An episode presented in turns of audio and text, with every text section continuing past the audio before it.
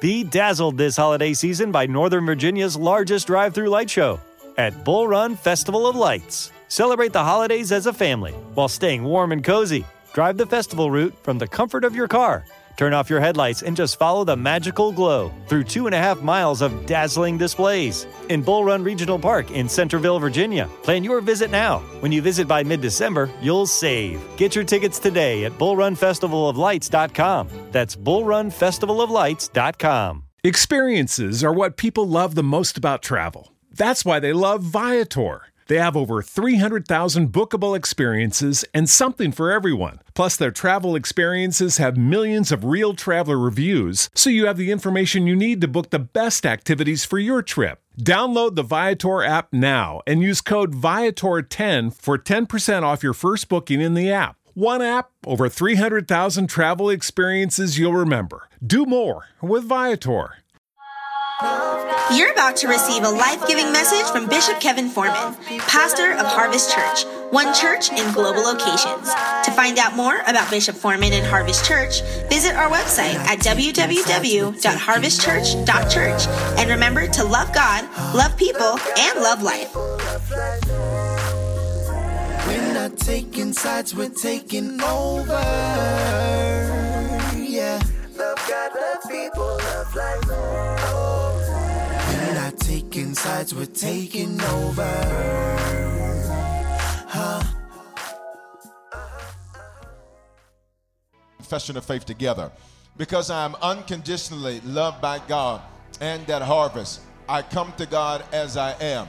But through today's life giving message, I won't stay as I am. This is my banner year, which is my best year yet. In Jesus' name, remain standing. I want you to go to this scripture, First John. This isn't the Gospel of John. This is towards the back of your Bible, close to Revelation. It is First John. Somebody say First John. First John chapter 3 verse number 8. We've been looking at another scripture uh, in chapter 4 that we're going to hit on real quick today. But First John chapter 3 verse number 8. We're in our series Superheroes. I preach in series at Harvest so that we can focus on one particular subject matter for an extended period of time so that way we get it. I don't just want you to go through the ritual of church. I want you to have results from coming to church. Say not ritual, say results. Say not ritual, results. 1 John 3 8. He who sins is of the devil, for the devil has sinned from the beginning. Here's the part I want you to see of the verse. For this purpose, say this purpose, the Son of God was manifested that he might destroy the works of the devil. I- I'm going to say it again. For this purpose, say for this purpose. For this purpose, the Son of God was manifested that he might destroy the works of the devil. Well, 1 John 4 17. Flip over there real quick. 1 John 4 17.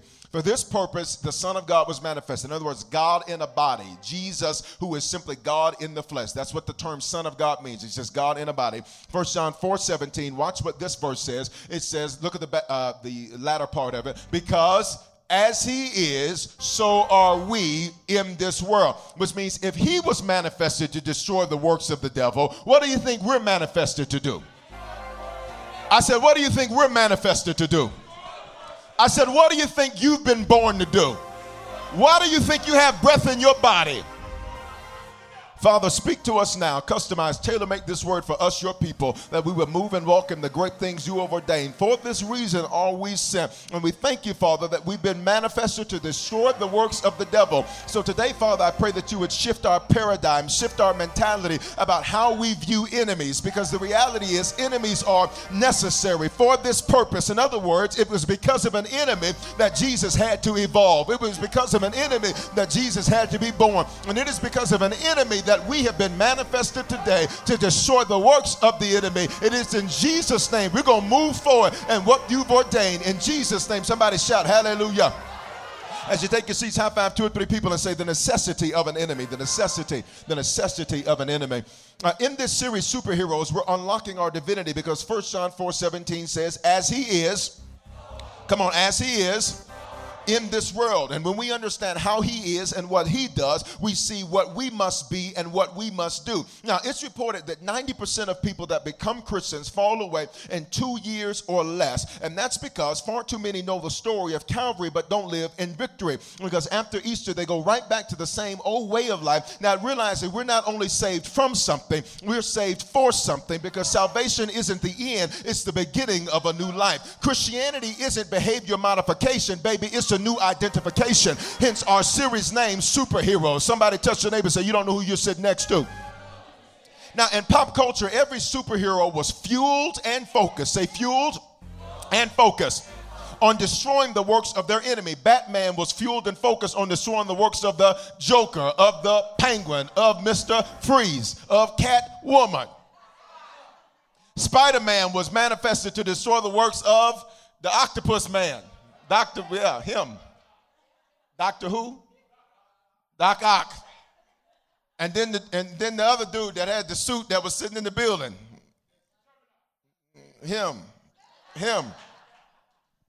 Superman was manifested to destroy the works of. Some of, y'all, some of y'all like Bishop, just stick with Batman. I don't know the rest of these guys. I need you to catch the point. Uh, Iron Man, all the rest of these people, Wolverine, whoever that is up there, the Hulk. I'm going to go back to Batman.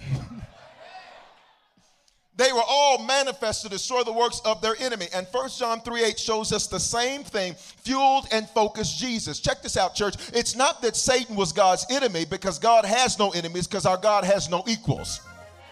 Instead, notice it says to destroy the works of the devil. And works in the Greek language of our New Testament means his tasks, his deeds, or his actions. And then it says of the devil. Now it's interesting because the word devil here isn't the word hasatan, which means the Satan, which is the uh, Hebrew reference for Satan. It actually is the word diablo in Greek, which means the slanderer and the false accuser. So check it out. It says Jesus was manifested to destroy uh, the tasks, deeds, and actions of the slanderer and of the false accuser. Bishop, what are you trying to say? The enemy's works are to slander you, which means to maliciously gossip about you, and his works are to falsely accuse you, which means, watch this, his job is to make you think because you've had some failures that that's all you're going to do in life. His job is to make you think that you're never going to come out of the mess that you're in. His job is to make you feel like you're at the bottom when you've really been made the top. His job is to slander you and to falsely accuse you, but you were born to destroy his works. I dare you to shake your neighbor's arm like you're going to shake it off. Say, that's what I was born for. That. He's a slanderer and a false accuser. See, destroying the works of the devil is what Jesus was manifested for. So that's what we're manifested for because as he is, so are we in the world. Now, Satan's works, uh, watch this, his works, uh, he's already been defeated by Jesus, but his works are still at motion in the earth. I need you to get that. Satan was defeated by Jesus. Say, Jesus, defeated Satan. Now, now, on Calvary, that's what that was all about. He needed to defeat Satan. Bishop, what do you mean he needed to defeat Satan? In Genesis, Adam gives up his right to be a son. He gives up authority to the enemy. Jesus, God in the flesh, comes to restore us back to that authority. So now we're not just servants, but we have the right to be sons of God, which means we're in the image and the likeness of God. And so now Jesus comes to destroy his works. The problem is he had already set it into motion. So while he was defeated, what he set into motion is still in motion. Are you hearing what I'm saying? Y'all, y'all, y'all remember the game telephone? Remember telephone? Remember telephone? So, so the message would start with one person, and then over time, the message would start making its way around. Now, here's the issue. Uh, uh, at some point, somebody decided to change the message, or they just couldn't hear very well. And so by the time the message got around to the last person, you know, it may have started out, you know, I love, you know, uh, uh, uh, uh, uh pecan pie by the end of it, it's like, you know, uh, Johnny and Susan are, are, are, you know, getting married next week. Okay, I thought we were talking about pecan pie. But watch this. Uh, what was set into motion, follow the principle, what was set into motion, although it ended with, or it began with one person speaking it, it's now been set into motion, so now it keeps going until somebody stops it. That somebody is you. You were born to destroy the works of the enemy. Touch your neighbor, say, That's who you are.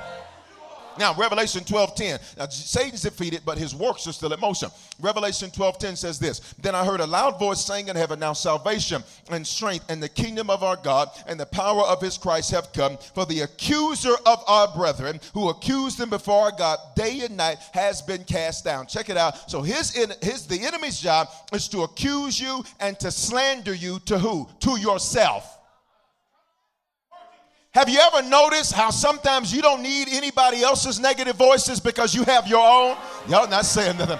Have you ever noticed how you didn't need somebody else to talk you out of it? You would talk yourself out of it. That's because, watch this, while he's defeated, his actions are still at work. Ooh, but today, I said, but today, say, I am the interruption to the dysfunction. Now, now, now, check this out. Check this out. Check this out. So here it is. Here it is. Here it is. Let me get to the first point. Here it is. Here it is. First point. Uh, enemies are necessary for fuel.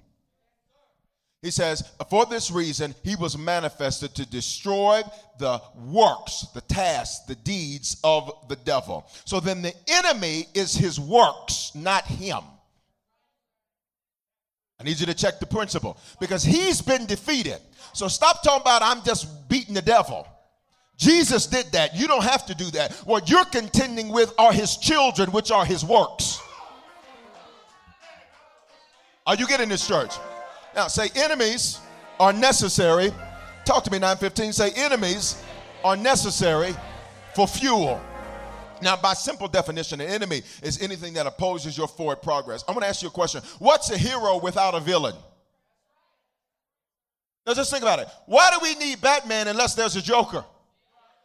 Why do we need Batman if there's no Mr. Freeze?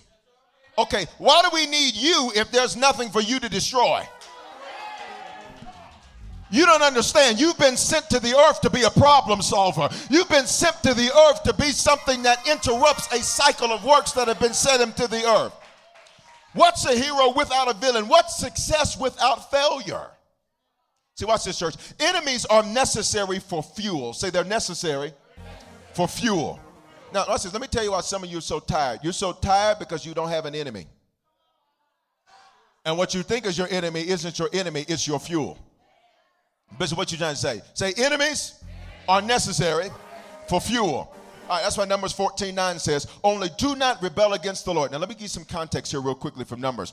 Now, they were getting ready to go up and take the promised land, uh, which for you and I isn't a piece of land, it's a lifestyle. Uh, it is the promised life. That's a life of shalom where Nothing's missing. Say that's shalom. Say that's the promised life. Now, that doesn't mean you're not going to have obstacles. It just means the obstacles are really opportunities for you. Doesn't mean you're not going to have challenges. The challenges are just a chance for you to be able to be victorious, all right? But now, notice what it says. Only do not rebel against the Lord. So there were some that said, let's go and take him. Got it? There were two, Joshua and Caleb. But then there were 10 spies that it went out and they were like, we can't do this. Watch this. Because the accuser slandered them and gossiped to them about themselves. So they started believing the gossip and slander that the enemy gave to them. Not realizing that their enemy, watch this, was with what they thought about themselves. Y'all not talking to me.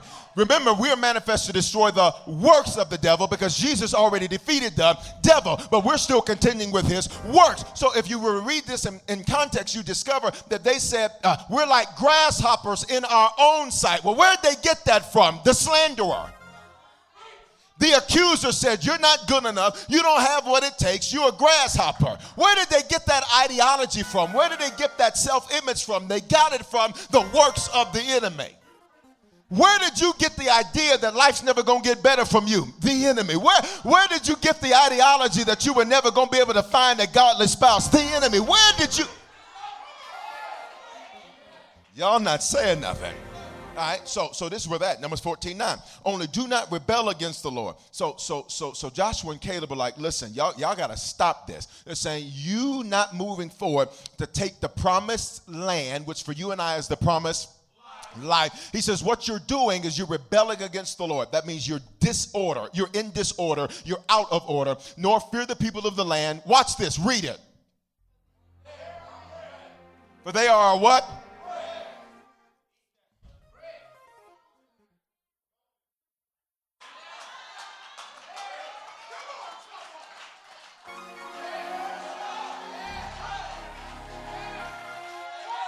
Somebody said, what you doing? I'm eating. What am I eating? My enemies. Y'all not saying nothing to move. uh, touch your neighbor, so you better eat your enemy. You know why you're so tired? You ain't eating. Somebody give me some orange juice to go with this. Water and a muffin is gross.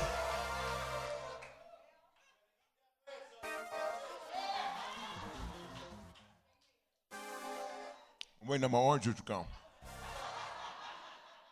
Put the verse up. I want you to read it with me. Come on, verse. Come on, verse. Let's read it, church.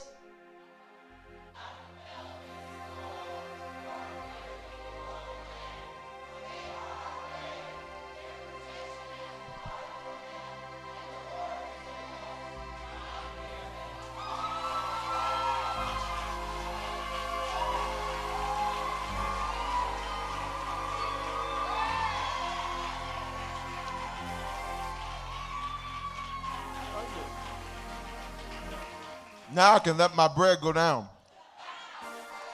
Thank you. No, I'm good. I'm going to have breakfast. You know why you're so stressed out? You ain't eating. You know why you fight with your wife and your husband about their little thing? You ain't eating. You know why you're so irritable? You ain't eating. Y'all not saying nothing to me. You want to know why you're so moody? That ain't your special time in the month. You're moody because you ain't eating. But I think there's somebody at this 915 that says, I just found out what I'm supposed I, I, I. Touch your neighbor and say, I'm going to eat good today. It says they are our bread. Their protection has departed from them, and the Lord is with us. Say, The Lord is with me.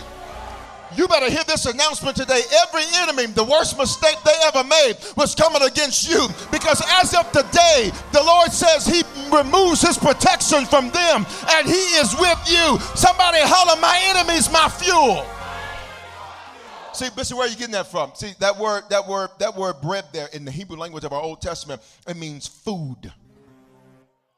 It means fruit.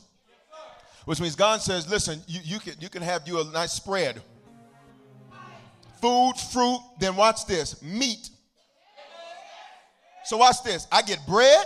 Wait, wait a minute, wait a minute, wait a minute. I get fruit, and I, watch this. I get meat. That sounds like a full meal to me. Watch this. For everybody that's been complaining about what's been opposing your forward progress, you better stop that right now. And you better just get at the table and just.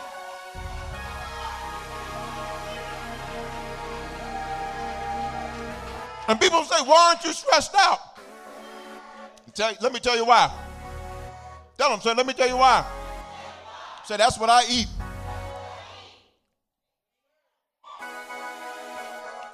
Well, watch this.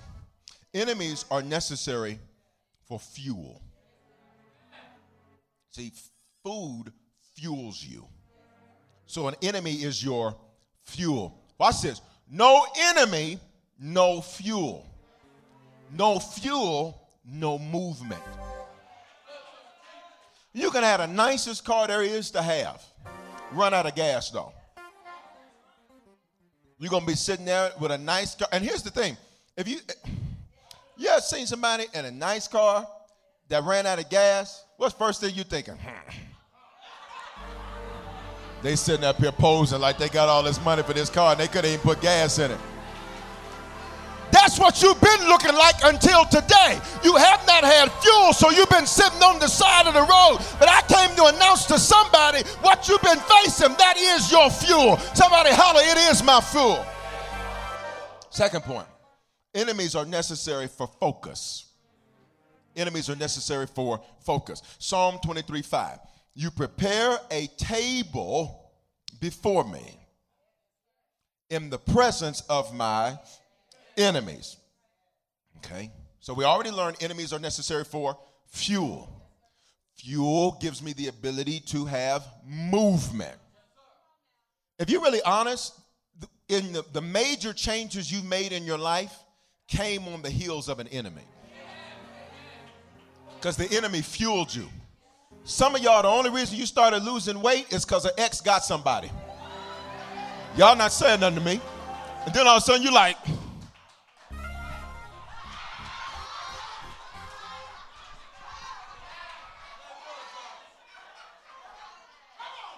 and they ain't even looking no more, but you looking at yourself because your enemy became your fuel. Some of you, the only reason you're meeting your numbers now is because your company hired somebody new. And they came in there outperforming you, and you like, oh no, oh no. I took 438,000 calls today by myself. Some of your greatest progress comes because of an enemy. Say, enemies are necessary. But enemies are also necessary, second point, for focus. Psalm 23 5. You prepare a table before me in the presence of my enemies. You prepare a table before me in the presence of my enemies. You anoint my head with oil, my cup runs over. Look at this. Enemies, there in the Hebrew language of our Old Testament is the word tsarar. For my note takers, T S A R A R. It means to be in affliction, to besiege, to bind up, to put in distress to be in a tight place. Say, say, say, say, say, an enemy is necessary for focus. See, it means to be in affliction. That, that, that means, you ever, you ever had somebody flick, flick you like this? Isn't that the most annoying thing ever? I want you to get that image when you think of affliction. You thought you was getting out of debt. No, you're not. You thought they would have won. No, they're not. You thought this was going to go good for you. No, it's not. Problem over here. Problem over there. Problem over here. Problem over there. Say affliction. After so many flicks, you ever had where somebody was doing that and you were like, okay, stop. I'm going to help your neighbor. This is where your neighbor meant, okay, stop. Okay, stop. I'm serious. Don't do that no more. What you gonna do?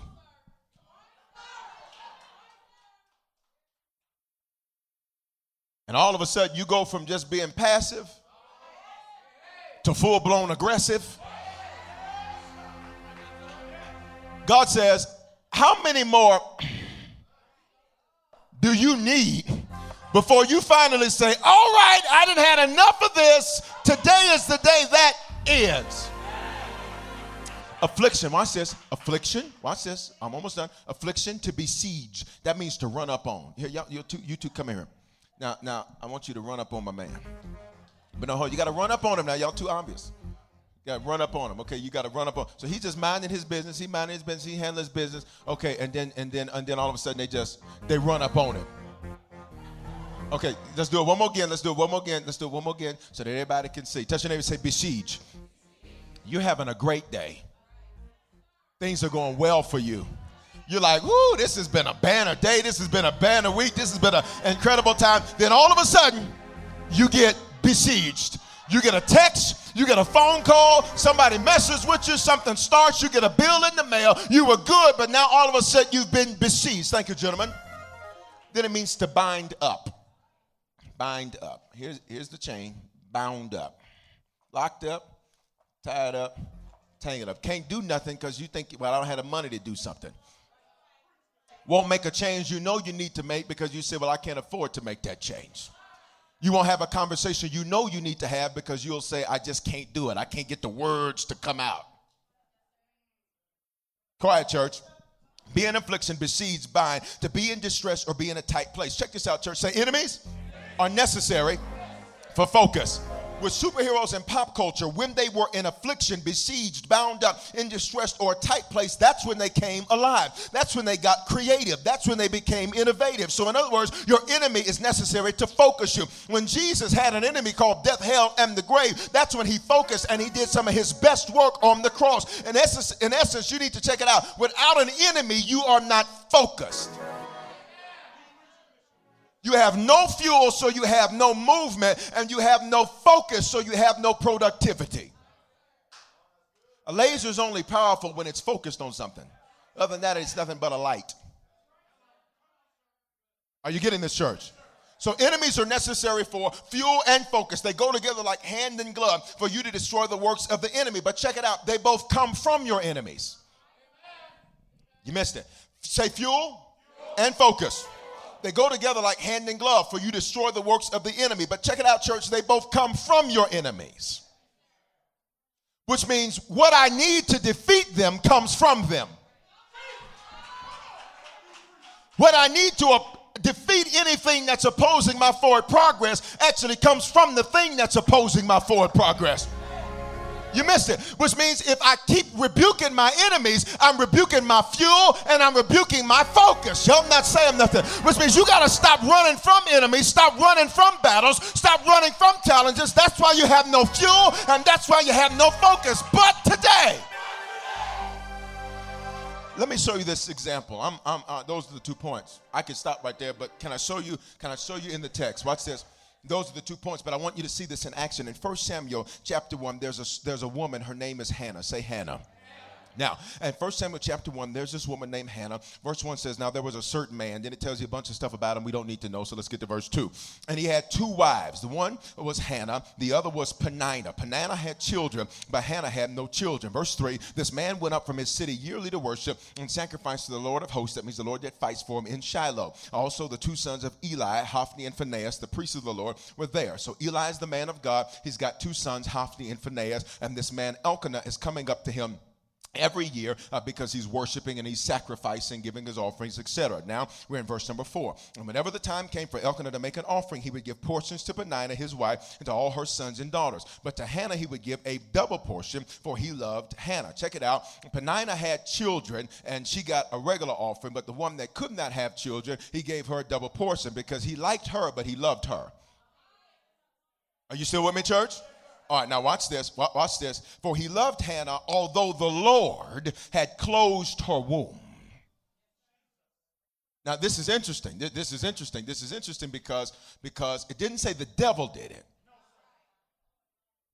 It, it, it didn't say it didn't say she did something to where that was the consequence for it it says that the Lord, and notice Lord here is in all caps, which whenever in your Bible you see Lord in all caps, that's not some delegate angel God sent, that is God Himself. L O R D is Y H W H in the scriptures, which means Wave, which is God's actual name. God is not God's name. God comes from a sixth century Germanic term, the word Gudam, which means source. God's name is Yud Hey or Yahweh in Hebrew, Jehovah in English. So that means God Himself did it.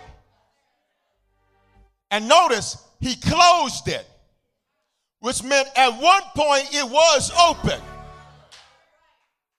But then he decided to shut it down. I, I, came to preach to some people to where if you look at certain areas of your life, at one point it looked like it was going to be great, and then all of a sudden it got clink clink shut down. Where, where are the people you didn't have some areas of your life where it looks like stuff got shut down?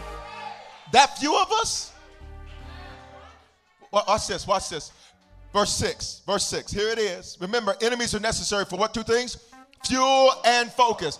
And her rival. Now, they're supposed to be on the same team. They got the same husband. You ever notice how folks are supposed to be on your team? Isn't it funny how some relationships start out as teams and then they turn into rivalries?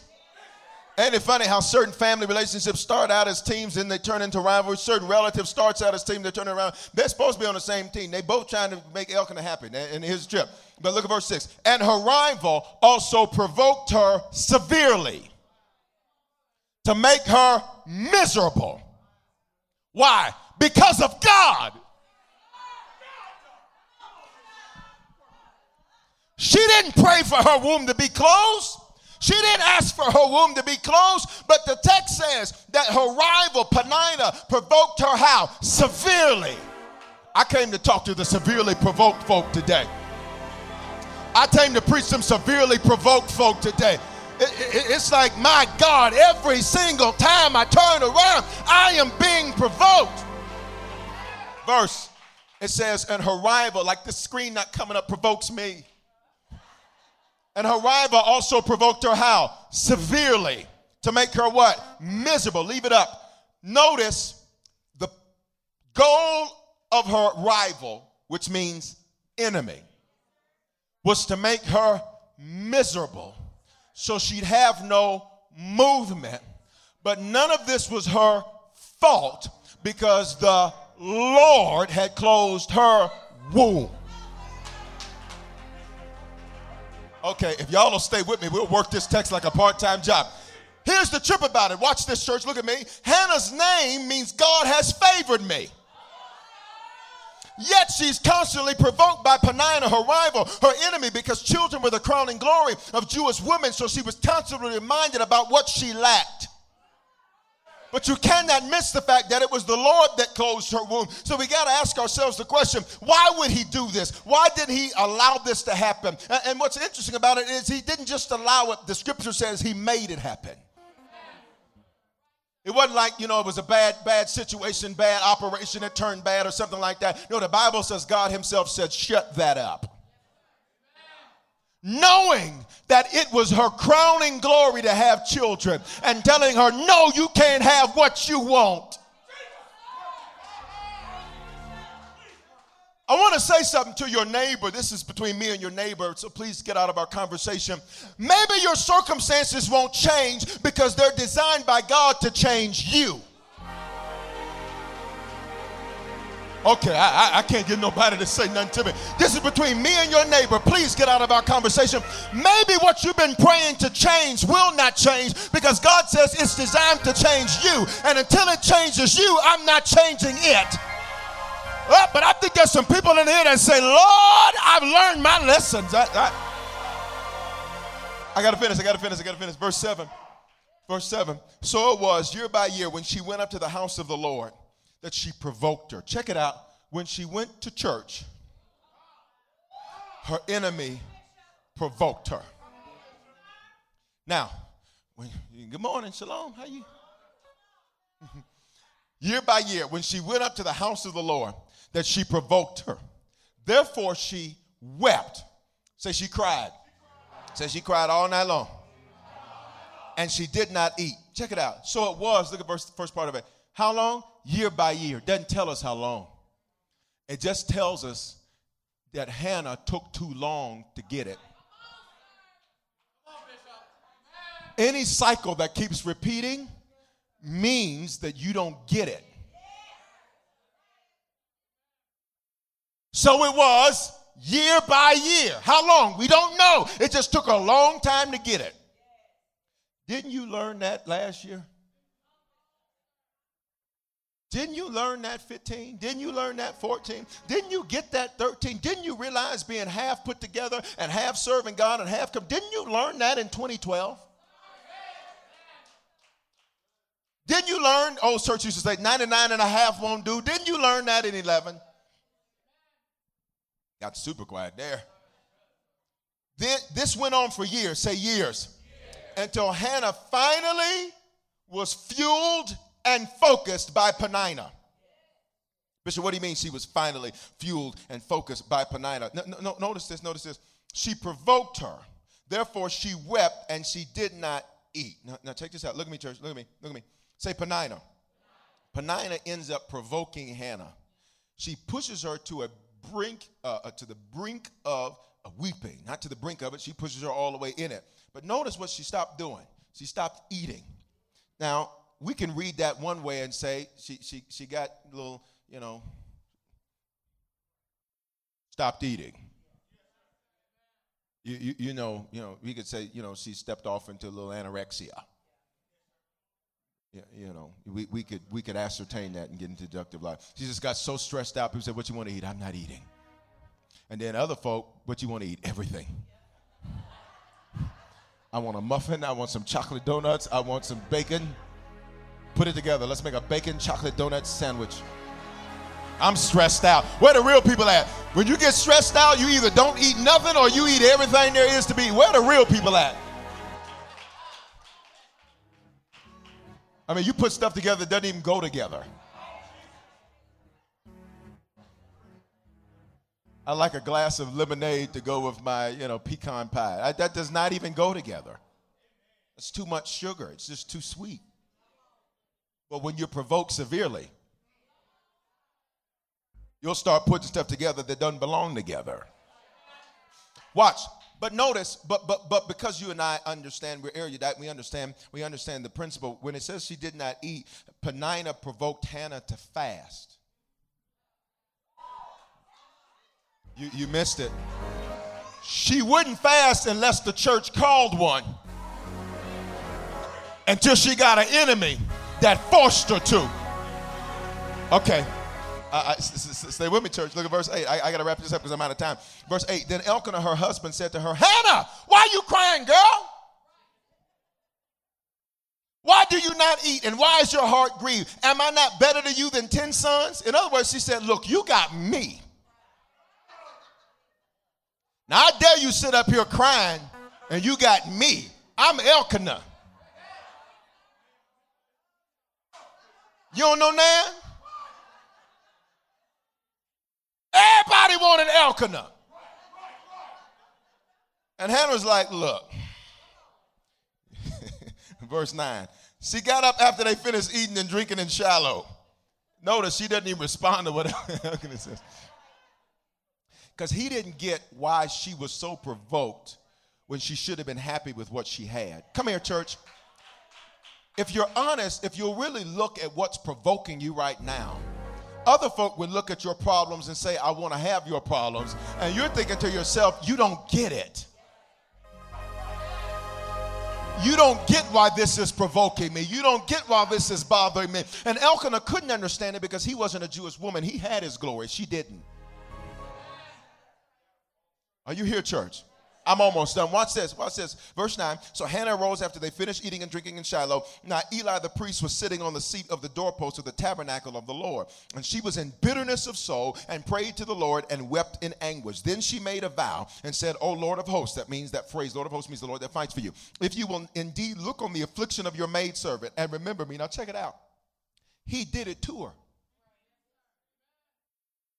But she wouldn't pray this prayer until year after year after year of dealing with the same enemy until she finally got it and the light came on and she gets fuel and she gets focused. Why didn't she pray this prayer four years ago when it happened? Because she was looking at her enemy, but she wasn't eating. She wasn't fuel and she wasn't focused. Y'all are quiet in the church. If you were to look at verse 9, I could even go deep on you. Can I go deep on you for about 10 seconds? So Hannah arose after they finished eating and drinking. You missed it already. Okay, all right. Uh, and my enemies are my fuel, and my enemies are my focus. So while they're sitting there eating, she's looking at Penina like,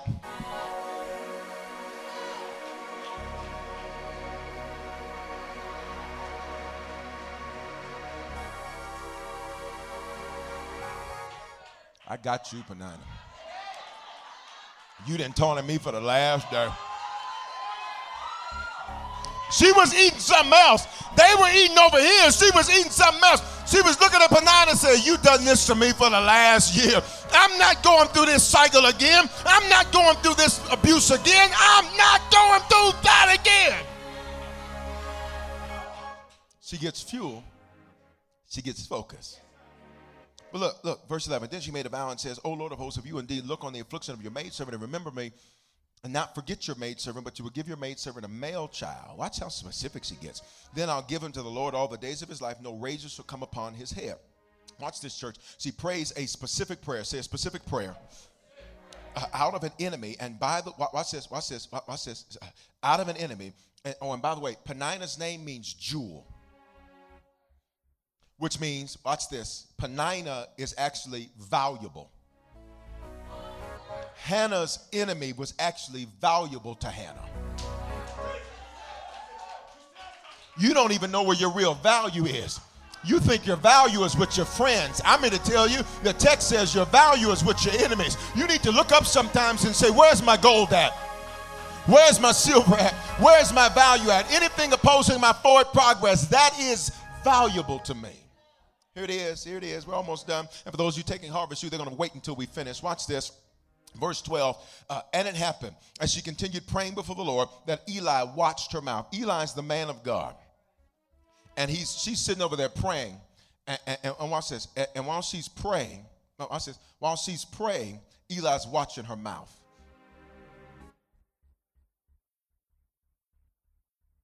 Touch your neighbor and say, Somebody's watching your mouth. The man of God was watching her mouth as a type of God watching her mouth, saying, What you gonna say now? What, what, what, what are you going to say now? Well, what are you going to utter out of your mouth? Watch the verse. I got to finish. Then, uh, uh, verse 13. Now Hannah spoke in her heart uh, or her mind, and only her lips moved, but her voice was not heard. Therefore, Eli thought she was drunk. She didn't pray silently, so don't misinterpret the text. Eli just couldn't hear. So you can't just think it, you've got to say it. You can't just get think victory, you got to declare victory. You can't just think winning, you got to declare winning. You can't just think coming out of your valley, you got to declare coming out of your valley. Verse 14. So Eli said to her, How long you gonna be drunk, girl? Put your wine away from you. Now he doesn't see any bottle, he just says she must be crazy. See, watch this. When your enemy gives you enough fuel and enough food uh, and enough focus, folks are going to say, You must be crazy. And that's how you know I finally got the fuel I need and I finally got the focus I need. Watch this. If nobody's accusing you of being crazy, you don't have enough fuel and focus yet.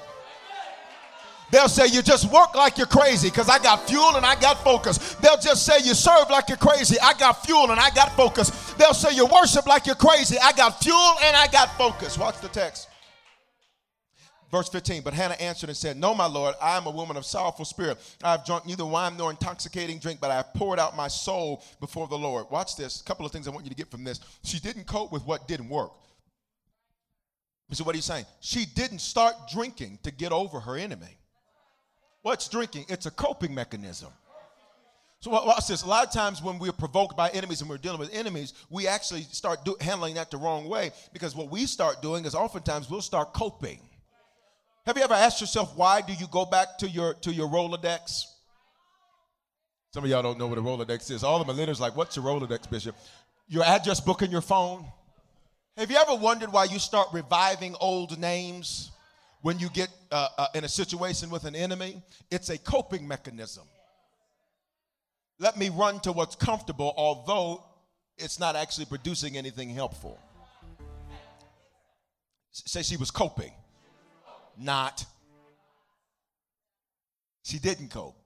See, Eli says to her, Girl, you've been drinking. She's like, No, I haven't. Like, I have not been doing that. She says, Let me tell you what I have been doing though. I poured out my soul to the Lord. But it took her years of being provoked by the same enemy for her to finally get the right fuel and the right focus. She says she poured out her soul to the Lord. What's her soul? Her mind, her thoughts, her will, her emotions. Let me say it to you like this Her enemy made her give everything to God. In other words, I'm going to tell somebody the enemy you're facing is designed to make you give everything to God. See, the truth is there's some stuff we give him, but there's some stuff we withhold from him. But the right enemy on the right day at the right time will give you enough fuel and give you enough focus to where you say, God, For you I live and for you I die. God, I surrender all. I, I give you everything. Well, the real folk had it here. Sometimes it takes an enemy for you to finally give God everything. Verse 16, do not consider your maidservant a wicked woman, for out of the abundance of my complaint and grief I have spoken until now. Then Eli answered and said, Go in peace, and the God of Israel grant you your petition which you have asked of him. Verse 18, and she said, Let your maidservant find favor in your sight. So the woman went her way, and she ate, and her face was no longer sad. Check this out. She goes, when she's dealing with an enemy, she goes to the man of God. I need you to check this out. When you're dealing with an enemy, that's the time you need to be consuming as many life giving messages as possible. You need to have them when you're waking up. You need to have them at lunch. You need to have them playing at your desk. You need to have them when you go to sleep. Because notice the scripture said that when she received this encouragement and direction from the man of God, the Bible says that her face was no longer sad. She stopped being sad when she sat down and got a word. She stopped being sad when she received encouragement and instruction from the man of God. That's why when you're facing enemies, notice one of the first places you don't want to come is the place you need to come the most. Where the real people at? Because the enemy knows that if you get in here and get a word from your Eli, if you get in here and get a word from your man of God, that your face ain't going to be sad no more. Your countenance isn't going to be sad anymore. Touch your neighbor say, You better cheer up. You better cheer up. Why? Weeping may endure for a night, but joy comes in the morning. I will bless the Lord at all times, and his praise shall continually be in my mouth. Verse 19. Then they rose early in the morning and worshiped before the Lord and returned and came to their house at Ramah. And Elkanah knew Hannah, his wife. Knew is the Bible's way of saying they put on the Isley brothers. They turned on a little Marvin. Married peoples. Married peoples. Third time, married peoples. And Elkanah turned on that music. And Hannah was like, hey.